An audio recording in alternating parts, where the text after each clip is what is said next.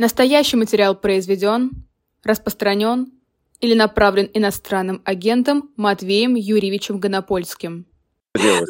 Да. Да. да, очень рад тебя видеть. Здравствуйте. Здравия, да, мы уже... Мы Здравствуйте, уже... Айдар.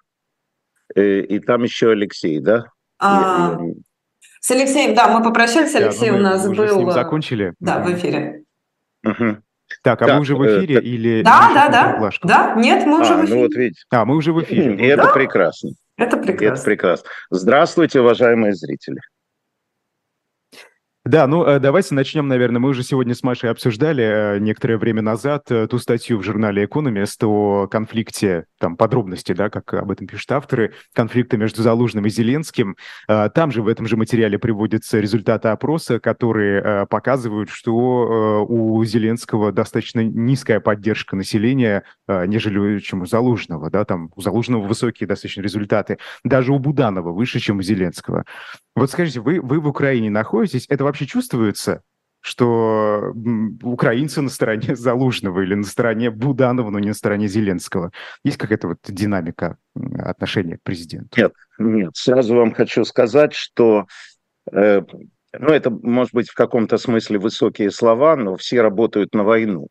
Э, поэтому вот э, с той минуты, как э, началась вот эта так называемая большая война, что э, власть и оппозиция, ну, вернее, власть ничего не делала в этом смысле, но оппозиция, если можно так сказать, присягнула власти. То есть произошло то, что произошло в Британии, понимаете?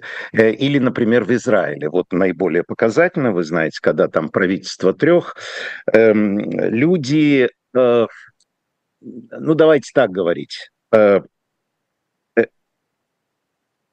у президента всегда низкий рейтинг. Вы знаете, что и у Байдена низкий рейтинг, и э, кого сейчас можно... Ну, Уинстон Черчилль вообще, так сказать, чего говорить. Победителя убрали и на этом о нем забыли.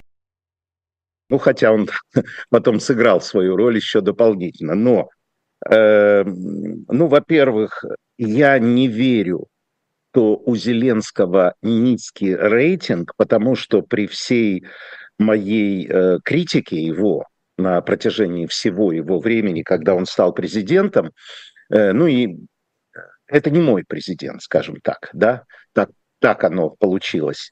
Э, вот вы удивитесь, э, он все делает, в принципе, правильно. И он сейчас занимает такую странную, интересную роль, которая называется спикер войны. Вы знаете, он умеет выступать, он умеет зажигать, он говорит речи, он награждает и так далее. А, и насколько я знаю, он в основном не меца, а вот дальше либо нужно сказать не мецал, либо не мецает а, залужному воевать. А, тут я точно не могу сказать. Вы знаете, пишут действительно о том, что у них ужасные отношения – но подтверждений этому с внешней стороны, там какого-то кабинета, где они орут друг на друга, возможно, мы не видим. Есть армия, ее всячески поддерживают, чем могут все. Понимаете, и это не слова. И, ну, мы же не видим, что его сняли Залужного. По факту, вот просто по факту, да, он продолжает быть главнокомандующим украинской армии. Может быть, там идут терки по поводу того, что ты не так воюешь, что-то вот такое вот. Э, был такой писатель когда-то, ну, почти уже сейчас забытый э, в Советском Союзе, его звали Феликс Кривин. Он писал э, такие, как э, не эпиграммы, фразы такие, и он написал такую фразу то внутри Земли происходят невероятные процессы, э, там сдвигаются какие-то горы, течет магма, сотрясается ядро Земли. Я приблизительно говорю. Жаль, что мы слышим и чувствуем легкие колебания. Так вот, мы даже колебаний не чувствуем. Есть армия, в ней есть единоначалие и так далее. Но три восклицательных знака. Нас всех очень напрягает эта ситуация когда те или иные пишут про ужасные отношения. Хорошо бы знать, А, ну, я не знаю, им выйти вместе, пожать руки, хотя меня вчера критиковали за такое, что еще больше будут не верить. Короче говоря, благодаря Владимиру Владимировичу Путину, э, преступнику, который должен сидеть в тюрьме, украинский народ един. И это не фраза. Я впервые такое наблюдаю. Вообще, что народ един, потому что ни в Советском Союзе, где я прожил больше половины жизни, Э, не в России, когда она уже была, каждый был по себе, не чувствовали государства. Здесь сейчас граждане чувствуют, что вот это и государство, и, как сказала Голда Мейер, которую э, часто любят цитировать, э, нам типа отступать некуда, вот это все, что у нас есть. У Украины тоже, вот у ее, вот Украина, украинцев географическая, это то, что есть у них, больше ничего нет. Матвей Юрьевич, а это вот единство, которое вы ощущаете, вот если линию проводить с 22 года, с февраля, выше, ниже, возрастает, убывает, есть какая-то динамика внутри вот этого ощущения единства украинской нации? Нет, э, никакой динамики ни туда, ни сюда нет. Э, я бы разделил это, Маша, понимаете? Есть боязнь войны. Сказать, что Э, в Украине э, некоторые люди не уклоняются от войны, понимаешь, да, сбегают за границу, там прячутся и так далее. Э, это есть, и этого не может не быть, потому что, ну, понимаешь, положить голову за, за этого Путина урода, так сказать, ну, не все хотят. Но моя передача на прямом канале, вот главная моя передача, она называется «Люди войны». Украинцы стали людьми войны. Все сейчас прекрасно понимают, что это надолго. И здесь, понимаешь, это динамика, почему она ровная? Потому что она складывается не из большего или меньшего доверия власти, понимаешь? А из-за чувства самосохранения. На тебя напали, тебе хотят смерти – ну, тоже хотят смерти, наверное, доказательств не надо, да, вот э, там бомбят, и ты знаешь, 75 дронов прилетало и так далее. Это не шутки, это не шутки. Поэтому динамика простая. На тебя напал враг, и ты враг, врагу сопротивляешься. Конечно, с помощью западных партнеров, без которых война бы уже была давно закончена, это была бы какая-то малороссийская губерния э, Российской Федерации. Но нет, нет, нет, нет. Матвей Юрьевич, а на днях, опять же, ссылаемся да, на публикации в западных СМИ, но просто люди спрашивают, они эти статьи читают, у них возникают вопросы. Вот Маша, говоря о разрыве, да, я, я просто, когда она говорила, я вспомнил эту статью, ну, разрыве между теми, кто воевал, и теми, кто не воевал. Вот этот разрыв, он есть? Просто в статье даже, знаете, там, по-моему, Wall Street Journal или Washington Post, вот я точно сейчас не вспомню, э, пишется, что вообще те, кто воюет, да, или те, кто воевал, они считают остальных предателями, убежавших, э, скрывающихся и так далее. Ну, хорошо, я не воевал, я предатель. Ну, вот вам и ответ. Ну, как это? Во-первых, я первый раз об этом слышу. Во-вторых, вы знаете, э, давайте я аккуратно скажу, простите за тавтологию, надо очень аккуратно относиться к тому, что происходит э, в западной прессе. Потому что часто там статьи э, заказные, даже у таких великих изданий, как Wall Street Journal, New York Times и так далее. Конечно, вы понимаете, что тот человек, вот сейчас вот я смотрел, не разбилась, не разбилась ваза. Сейчас вот я красивый такой театральный жест. Э, я смотрел э, минус 7 градусов. Вы понимаете, что сейчас в окопах? Да, сначала их залило водой, теперь минус 7 градусов. Слава богу, там у военнослужащих украинских э, благодаря западной помощи все есть. Но вы понимаете, все равно это не сахар. А, люди в армии страдают от того, что они вот там, например, воюют два года, и э, у них не было, так сказать, демобилизации. Вот сейчас разрабатывается закон о демобилизации, что для Украины сложно, потому что один э, политолог э, украинский, такой Олег Сакян, однажды в беседе пошутил, но это грустная шутка.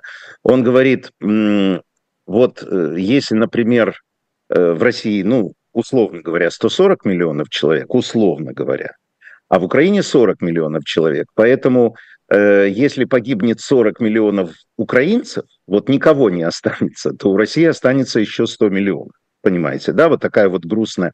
И это, естественно, э, ну, как вам сказать, вот эта неопределенность, вот эта непонятность, сколько еще будет эта война, вот эти разговоры, вот-вот сейчас вы войдете в НАТО, вот сейчас, сейчас мы вам дадим э, немецкие ракеты и так далее, оно, безусловно, портит настроение, потому что в жизни настроение портит больше всего неопределенность, ну, в том числе, понимаете? А в отношении армейских э, в значительной степени. Но никто не... Понимаете, кто знает... Вот я теперь понял, как вам ответить точно. Вот страна воюет. Э, понимаете, что значит страна воюет? Кто-то сидит и пьет тыквенный латте, а те воюют. В Украине этого нет. В Украине сейчас полумобилизационная экономика. Полу. Почему? Потому что не объявляли, э, так сказать, военного положения, да? Вот то, что сейчас Путин пытается сделать с Россией, сделать вообще мобилизационную экономику. В Украине этого нет. Но все равно все работают на, на победу. Люди, которые выпекают хлеб, а ведь идет воздушная тревога, и ты не знаешь, по тебе грохнут или нет.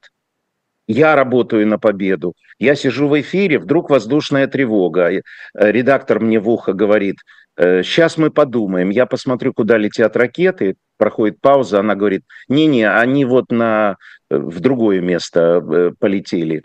Э, давай продолжать, если вдруг что, я тебе скажу. Но позавчера мы закончили передачу раньше на 20 минут, потому что ракеты полетели, ну не ракеты, шахеды. Таким образом, вы знаете, что можно нажать на кнопку, и они полетят, ну что русские делают. Поэтому э, нету такого.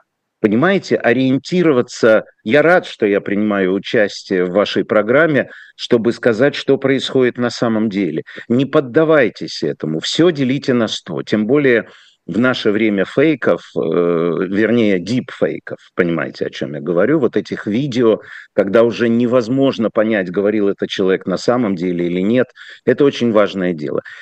Понимаете, есть простой критерий. Если бы Украина сейчас была не едина, э, ее бы уже не было. Справедливо, да.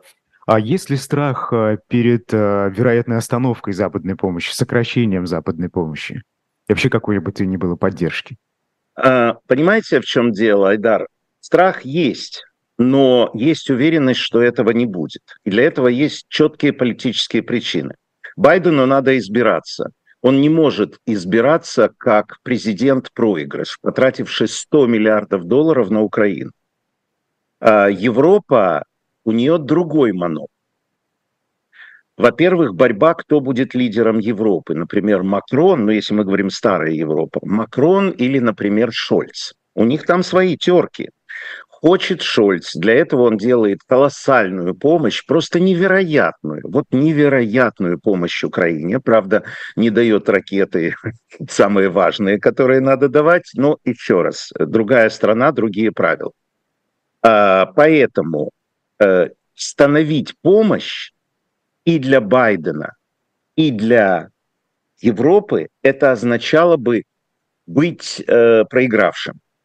Э, и проигравшим не только в криках в прессе, но проигравшим реально, потому что этому чудовищу нельзя дать выиграть. Понимаете, в чем дело? Вот сейчас началась новая война, вы знаете, в Латинской Америке, Венесуэла, да, против Гаяны и так далее. Почему? 200 лет они воюют за крохотную территорию, на которой, правда, есть нефть. Но вдумайтесь, эта территория была спорной 200 лет. И вдруг сейчас Венесуэла решила ее загробастать. Почему? Потому что это все Путин. Казалось бы, он не имеет к этому отношения. Но вот это, когда право сильного, а потом посмотрим, то, что попытался сделать Хамас, Хамас. то, что попыталась сделать Россия в Украине. Понимаете, логика какая? Вы в конце концов с этим согласитесь. Э, в одном случае, потому что у нас есть ядерное оружие. В другом случае, ну что, вы с нами из-за этих пяти квадратных метров воевать будете и положите миллионы жизней? Вот почему война Путина гораздо шире по своей сути войны Путин. Простите, но это чисто библейское. Это война абсолютного зла, ну, я не могу сказать с абсолютным добром, но с добром, я бы так сказал, это цивилизационная война. Э, она многоэтажная, свихнувшийся человек, который придумал и готов, придумал концепцию вот этой Новороссии, который готов положить сотни тысяч жизней своих сограждан, эти граждане, слушайте, ну, э, мне их, как сказал э, замечательно, я его все время цитирую, Шендерович, когда его спросили, кстати, на эхе, э, вот эти наши мальчики, ему их жалко, он сказал замечательную фразу, каждого в отдельности жалко, всех вместе нет, понимаете? Но это война и за Россию, за то, чтобы это общество, которое не смогло противостоять своему убийству вот этим вот, вот, этим, вот этим прыщом, их тоже надо спасать. Спасать только, спасение только в победе, в уничтожении и не убийстве Путина, а в суде. Потому что периодически фашизм, как бы он ни назывался, он должен подвергаться анализу в судебных инстанциях для того, чтобы это не повторялось хотя бы 80, 90, 100 лет. Понимаете? Потому что таких, э, так, такие случаи могут повторяться. Ну и, естественно, сделать механизмы, э, чтобы больше Россия не могла это делать. А вы поняли все-таки, почему общество так легко и с удовольствием это заглотило? Это нет, оно заглотило нарратив. не с удовольствием. Нет, нет, нет. Разве нет? Э, нет. Э, понимаете, в чем дело? То, что делает сейчас Путин, это большевизм. То есть, что такое большевизм? Вы знаете, пришла какая-то группа людей, небольшая, которая обуена безумной какой-то там построение коммунизма там или что-то такое, какой-то большевистской идеей. И с помощью насилия ставит на колени общество – Казалось бы, вот помните, мы много задаем такие вопросы, много раз. А почему общество не сопротивляется? А вот вы сейчас спросили, Маша, а у меня вопрос. А чем и как и что им защищать? Вот собака, она редко тебя кусает, потому что ты ее кормишь. Кусать кормящую руку, кормящую руку, это как-то негоже. Что есть у россиян? Что у них есть, что им защищать? Что? Квартиру, которая э, в 90-х годах была подарена государством? Что? Э, стенку э, болгарскую или немецкую, шкаф, вот это вот, вазу, которая у меня тут упала, но слава, слава богу, не разбилась. Или что-то такое от нее откололось. Ну, неважно. Она в виде кошки, по-моему, хвост кусочек откололся защищать-то нечего. Откуда появляется чувство собственного достоинства? Тогда, это американские фильмы, когда открывается дверь, там кто-то стоит, выходит хозяин дома с двустволкой и говорит, вот это мое. Если вы вот эту линию сейчас перейдете, я в вас буду стрелять, и меня любой суд оправдает. Россиянину нечего защищать. Парадокс в том, что россиянин, кроме того, что он нищий, ну, нищий, ну давайте признаем, что он нищий. Я не имею в виду Ротенберга, да? Он нищий, ему нечего, нечего защищать. У него нет оружия, у него, ну ничего у него нет. Он еще полностью зависим от государства. Государство поставило его на колени, и посмотрите, как удачно Путин шантажирует и коррумпирует людей. Ты никто, и ты получаешь копеечную зарплату. Но если ты убьешь украинца, то ты дальше перечислять памятник на родине, машина, 700 тысяч зарплата и так далее, и так далее. И люди, какое там достоинство, если он только убив Украину, забыли, почему идет этот, эта война. Ты же помнишь, там все время менялись эти темы там и так далее, да? Соловьев орет одно, э, Киселев орет другое.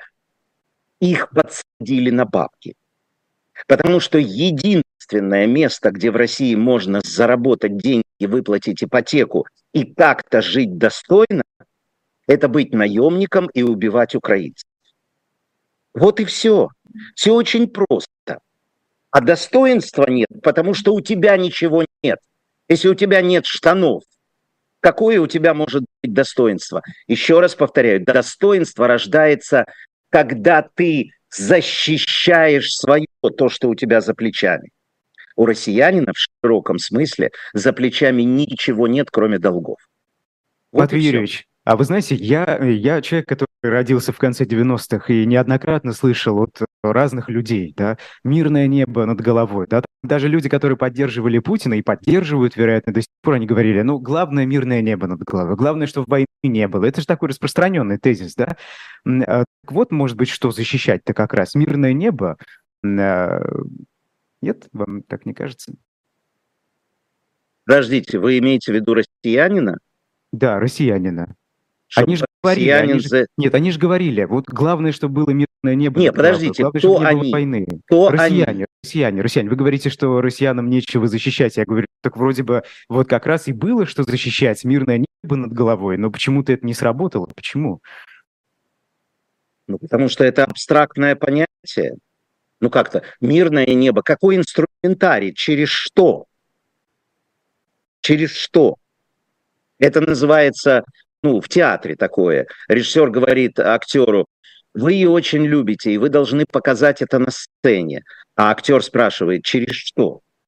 Ну вот актер стоит на сцене, э, Ромео любит Джульетту, да? Он же должен дать как-то физическим действием понять, что он ее любит. Понимаете, да? Ну, подарить ей цветок, там, я не знаю, э, спеть серенаду, Э, погладить ее по голове, взять за руку. Через что россиянин должен воевать, э, ну, отстаивать, вот как вы говорите, понимаете, не воевать. Он бы и воевал, но у него оружия нет. Ну нету ничего, ну нету. Ну вот вы живете в двухкомнатной, э, ну давайте так, я не знаю вас, я не знаю ваших родителей. Ну почему ваши родители, которые, наверное, хотят мирного неба над головой, почему они его не осуществляют? Потому что у них нет рычагов, которыми они могут это сделать. Рычагов два. Либо освободительная война, ну, то есть вооруженный, там, с вилами на Кремль, понимаете? Либо выборы. И то, и то не работает. Выборов нет. Знаете, нет. Матвей Юрьевич, я даже вот о чем. Это понятно, да, инструментов нет, э, да, там даже, условно, даже на протест выйти нельзя, потому что мы знаем, какие последствия э, у этого. Ну, конечно. Но при этом люди, которые заявляли раньше, да, главное, чтобы войны не было, мы за Путина, главное, чтобы не было войны. Айдар, прости. Сейчас они говорят. Прости. Можно я задам вопрос? Ну, просто вот прости. Да, Ты вопрос. имеешь в виду нарратив, который, ну, это просто невозможно. В 90-х да, годах вопрос. у нас была чеченская война, две подряд. Какое мирное небо, о чем ты говоришь? Маш, ты можешь можно я задам вопрос? Объяснить? Нет, я задам Нет, вопрос. Э, и если ты видишь да, нарратив, который навязывался при помощи художественной литературы после мая 45-го, то какое это отношение имеет к концу 90-х? Подожди. У нас был, у нас Что? в середине 90-х было две чеченских войны. Какое мирное небо над головой? Маш. Ты о чем вообще? Еще Если раз. ты дашь мне Маша, вопрос, ты, стоп, поймешь, стоп, ребята, остановитесь. Я, я просто не понимаю, о чем речь, простите, да. Ну, это... Пожалуйста. У нас еще 20 минут, Матвей Юрьевич, если они есть у вас, то мы с удовольствием с Они вами. у меня есть. Значит, послушайте меня. Давайте я вас помирю, потому что вы не о том говорите. Во-первых, Маша, учти, что Айдар очень молод. У нас он, скажем шоу, так, да. он, нет, подожди, он годится мне во внуки, а тебе в сыновья. Я не о твоем возрасте, я просто о разности поколений.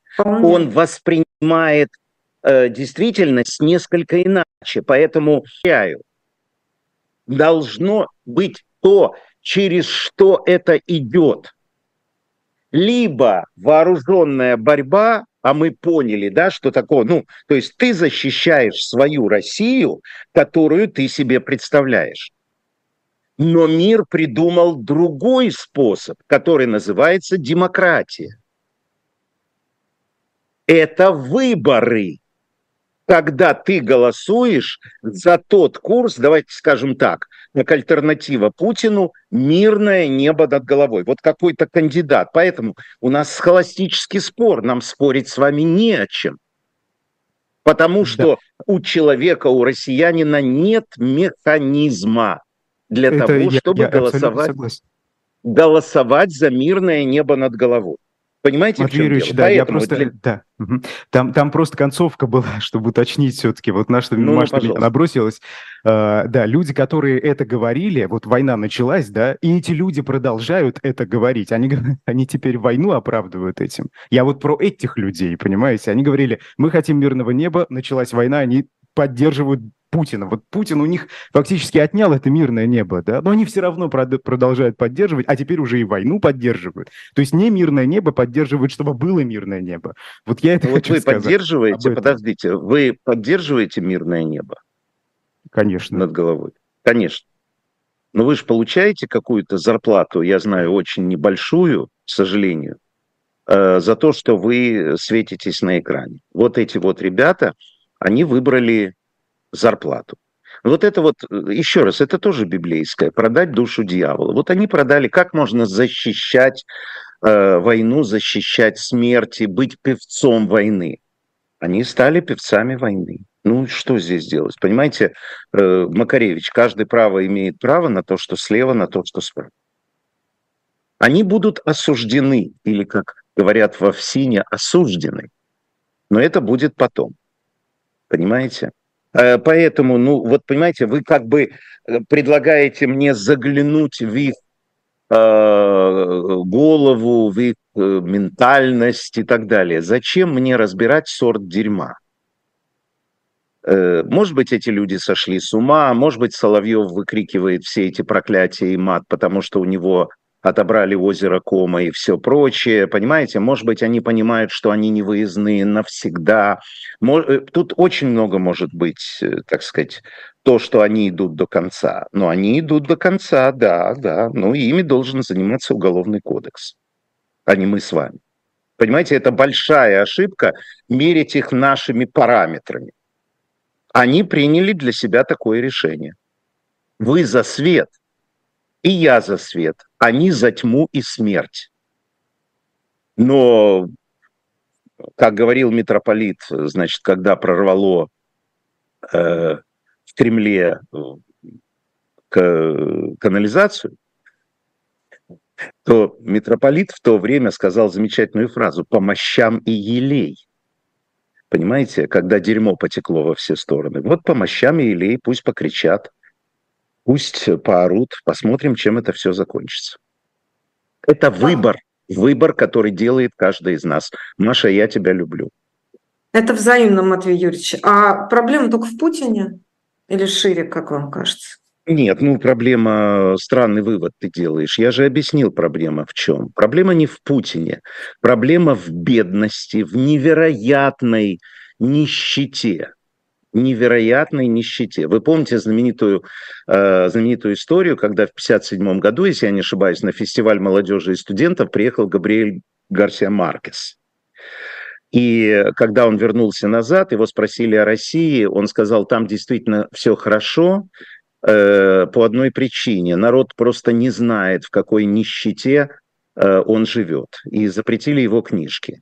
Поэтому вот причина в этом. Понимаете, еще раз повторяю, все очень просто. Есть нечто, вот э, поэтому, э, знаете, э, как этот фильм называется, корейский, где они делают по указанию там, кто выживет, вот что-то Игра вот такое. в кальмара. Игра в кальмара. Вот игра россиянина – это игра в кальмара. Есть дырка, которая называется касса, это либо пенсии, либо бюджетники. Понимаешь, да? Россия страна бюджетников. Откуда раз в месяц вываливаются деньги? Причем, если ты будешь себя хорошо вести, то будет на 100 рублей больше. За это из другой дырки вы, э, вы, вываливается поручение. Иди туда и сделай то, mm-hmm. и отправь сына на войну и так далее. Только не возражай, потому что сядешь на 5-7 лет, чему мы свидетели. Понимаешь? Ну, в такой ситуации, извините меня, вот вы сейчас э, и я, мы находимся в свободной ситуации. Понимаете, я не знаю, в какой вы стране, что вы делаете, не, не мой вопрос.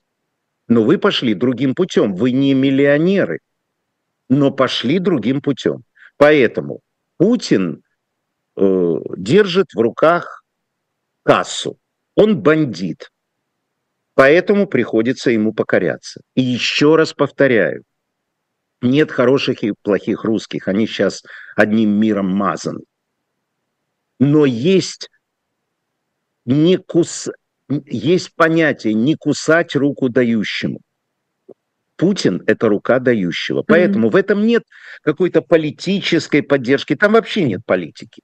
Просто кто бабки дает, того и поддерживаем, потому что иначе сдохнем. Нам нечего защищать. Понимаете, когда пришли ребята в Украину, вот эти наши мальчики, и увозили унитазы и стиральные машины, о чем это говорит? Вот о чем это говорит, о состоянии народа. Что ты должен, что ты сможешь защищать, что ты там на протесты, когда у тебя стиральные машины нет? А, вот, ну, вот и все. Поэтому вот как ты сказала сейчас слово «шире», вот тебе и шире. Понимаешь, в чем дело? Ну, несколько у меня в связи с этим, не то что возражений, вопросов. Э, значит, э, грубо говоря, мы с вами говорим об институте частной собственности, да, когда вы говорите о том, что нечего на, э, защищать, но при этом вы вспомнили там царскую власть, да, 17-й год – назвав ее демократической, но нищета и отсутствие не царскую власть, не царскую власть. А прости, а что, пожалуйста. парламентский период вот этот короче? Парламентский период, когда действительно. Россия, ну как? Вспомним. Столыпина, ну, вспом... ну как? Ну да. есть Окей. период, период, когда это сам, понимаешь, Но... э, это мы заходим в другую область. Сейчас, Маша, Господь. я просто одно, угу. одно, нет, нет, одно замечание сделаю. Понимаешь, большевизм появился не просто так большевизм появился как идеология «отберем у богатых и раздадим э, бедным», понимаешь, да? История в этом была. Угу. Но, давай говорить справедливо, на фоне неудачных действий царского правительства, а временное правительство, оно просто не успело сделать те реформы, потому что уже все валилось, да? Но давай не забывать то, что мы учили в средней школе. Вот 1913 год – это был расцвет русского капитализма.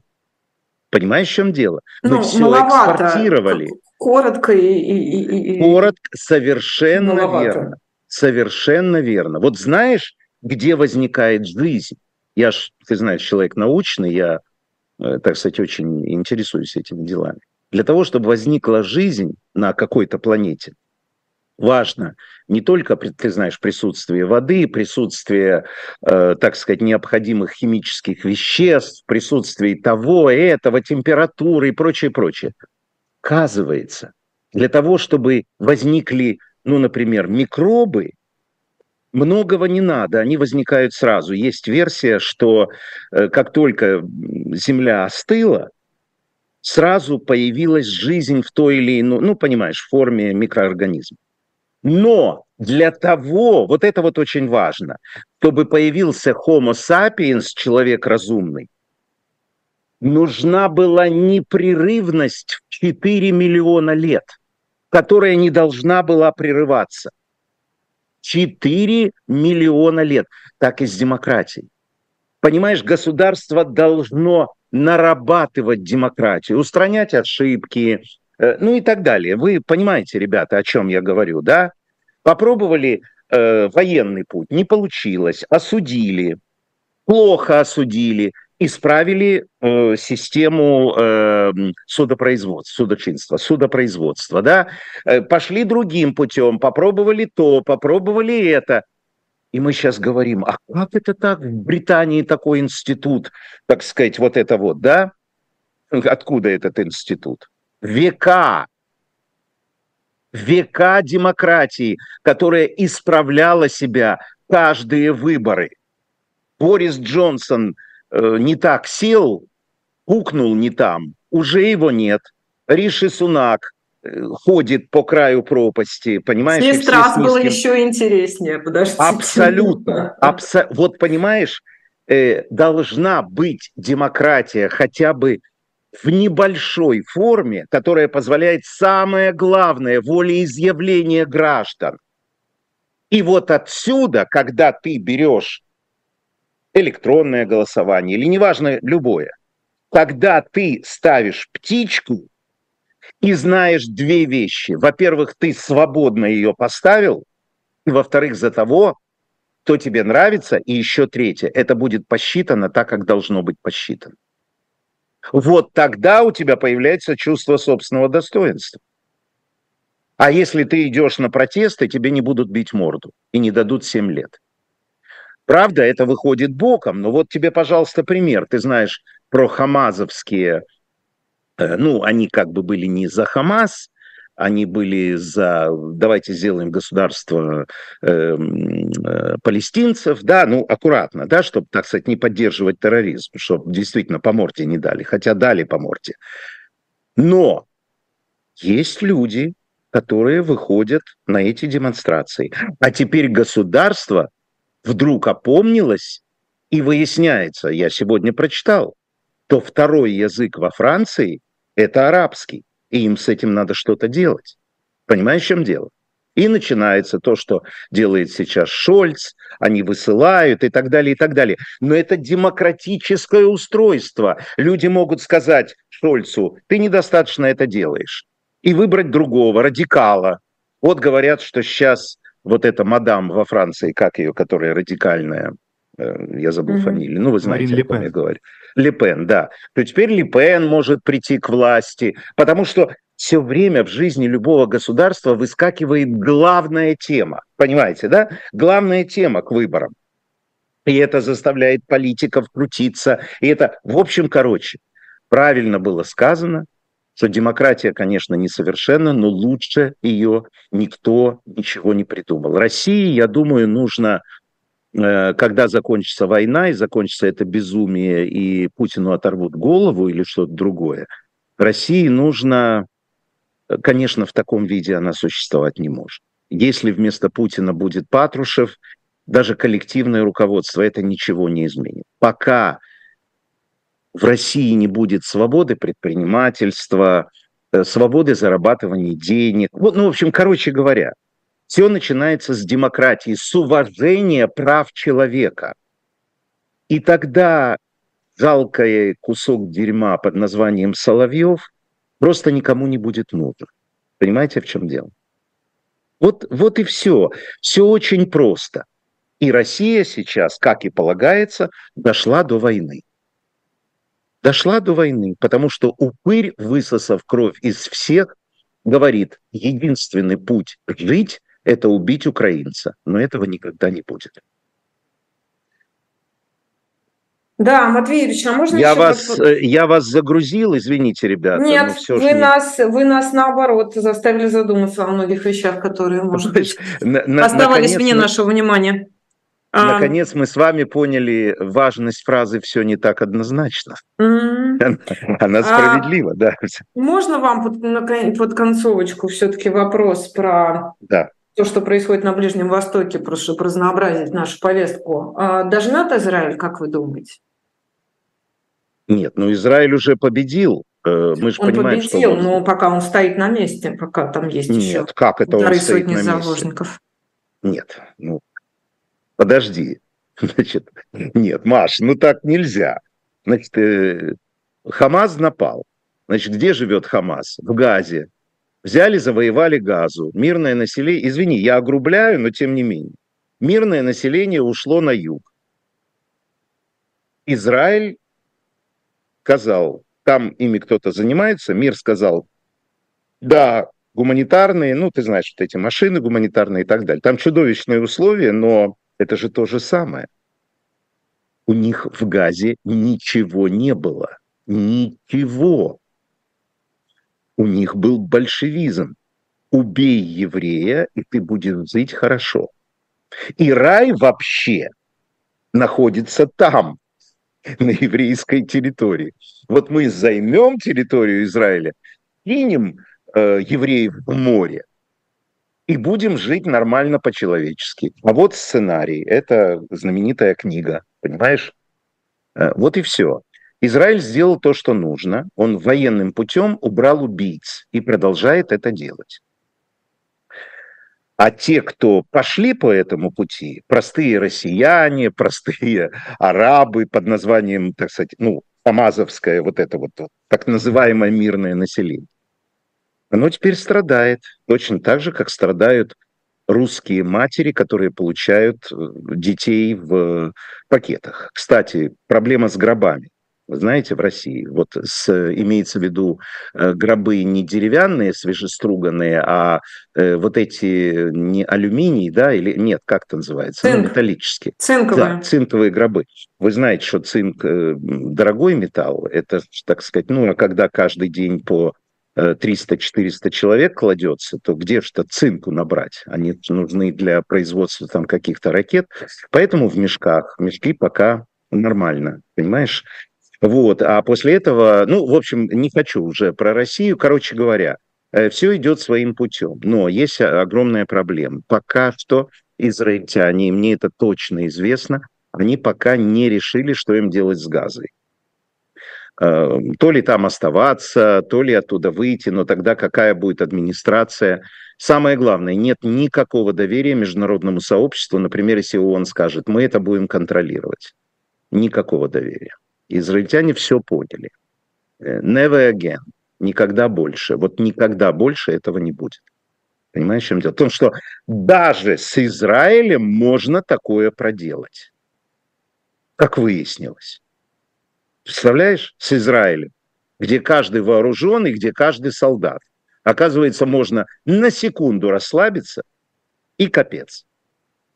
И детям отрезают головы. Нет, отрезать головы будут в другом месте. Матвей Юрьевич, вы говорите, что вы не хотите про Россию. Тут просто есть несколько вопросов. Э, Не-не-не, вы не поняли. Э, просто у нас мы перешли на Израиль, а вы не хотели перескакивать. опять да, на Россию. Да, да, да, в этом смысле. Да, вот есть вопрос, пожалуйста. если можно. У нас осталось буквально три минутки. А, спрашивают про жен мобилизованных. Это что? Это э, начинаются откры... начинают открываться хотя бы чуть-чуть глаза? Или как это воспринимать? Что вы думаете? Откуда ноги растут? Нет, э, я вообще против выражения э, «открываться глаза» и так далее. Глаза у всех были открыты, все все понимали. Просто, еще раз повторяю, балансировали на том, что, может, не убьют. Понимаете, это первое. Во-вторых, ну вот э, вы знаете этот знаменитый анекдот, который показывает русскую натуру. Он же не случайно появился 150 лет назад, когда приговорили к смерти американца, француза и русского через повешение. Э, а есть такое правило, если веревка оторвалась, то это самое. У американца веревка оторвалась, он сказал, все, извините, и ушел. Француз, веревка оторвалась, он сказал, извините, и ушел. У русского веревка оторвалась, он взял веревку и сказал, ну что делать, тогда стреляйте. Понимаешь, в чем дело? Это грустный юмор, но он показывает, так сказать, модель наций. Поэтому у них глаза были открыты, и всегда они понимали, что если их сын идет на на войну, то его могут убить. Вот уже же убили сына соседа или мужа. Понимаешь, в чем дело? Но вот это, это сладкое слово «деньги», это во-первых. Во-вторых, вот это, ну что поделать? Ну вот, они же прямо об этом говорят матери. Ну надо же э, страну поддерживать, э, надо, э, ну нам сказали, а что нам делать? Понимаешь, в чем дело? Это ну, такая безысходность, потому что никто им ничего другого не говорил. Если бы был Навальный или покойный Немцов, то он бы говорил, отказы, ну, политика, понимаете, да, была бы политика в стране. Поэтому не говорите про открытые или закрытые глаза.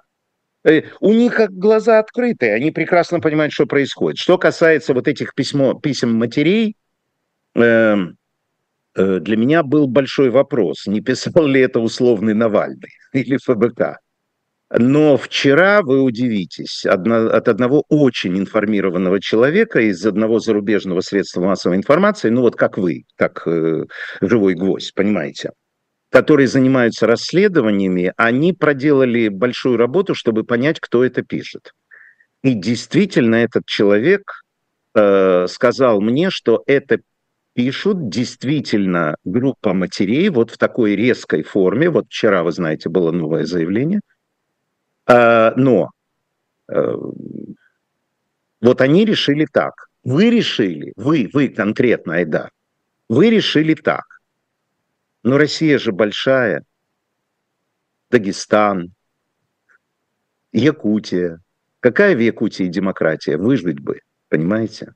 Учитель, вдумайтесь, учитель в средней школе в Якутии. Какая там демократия? Ему бы протопить дома, ну и так далее.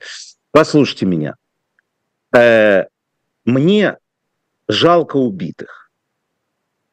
Э, я имею эксклюзивное право сочувствовать России как государству. Почему? Потому что, вы, наверное, знаете, я прожил в ней большую часть моей жизни. Но я никогда не соглашусь с Россией в этом виде. Никогда. Никогда. Никогда не соглашусь. Поэтому для Путина, я не знаю, какая у него война. Может, он сумасшедший, может, ну, мы не знаем. Понимаете, вот есть какой-то Путин там. Есть народ, который понуро, организованной толпой коровы шли на водопой.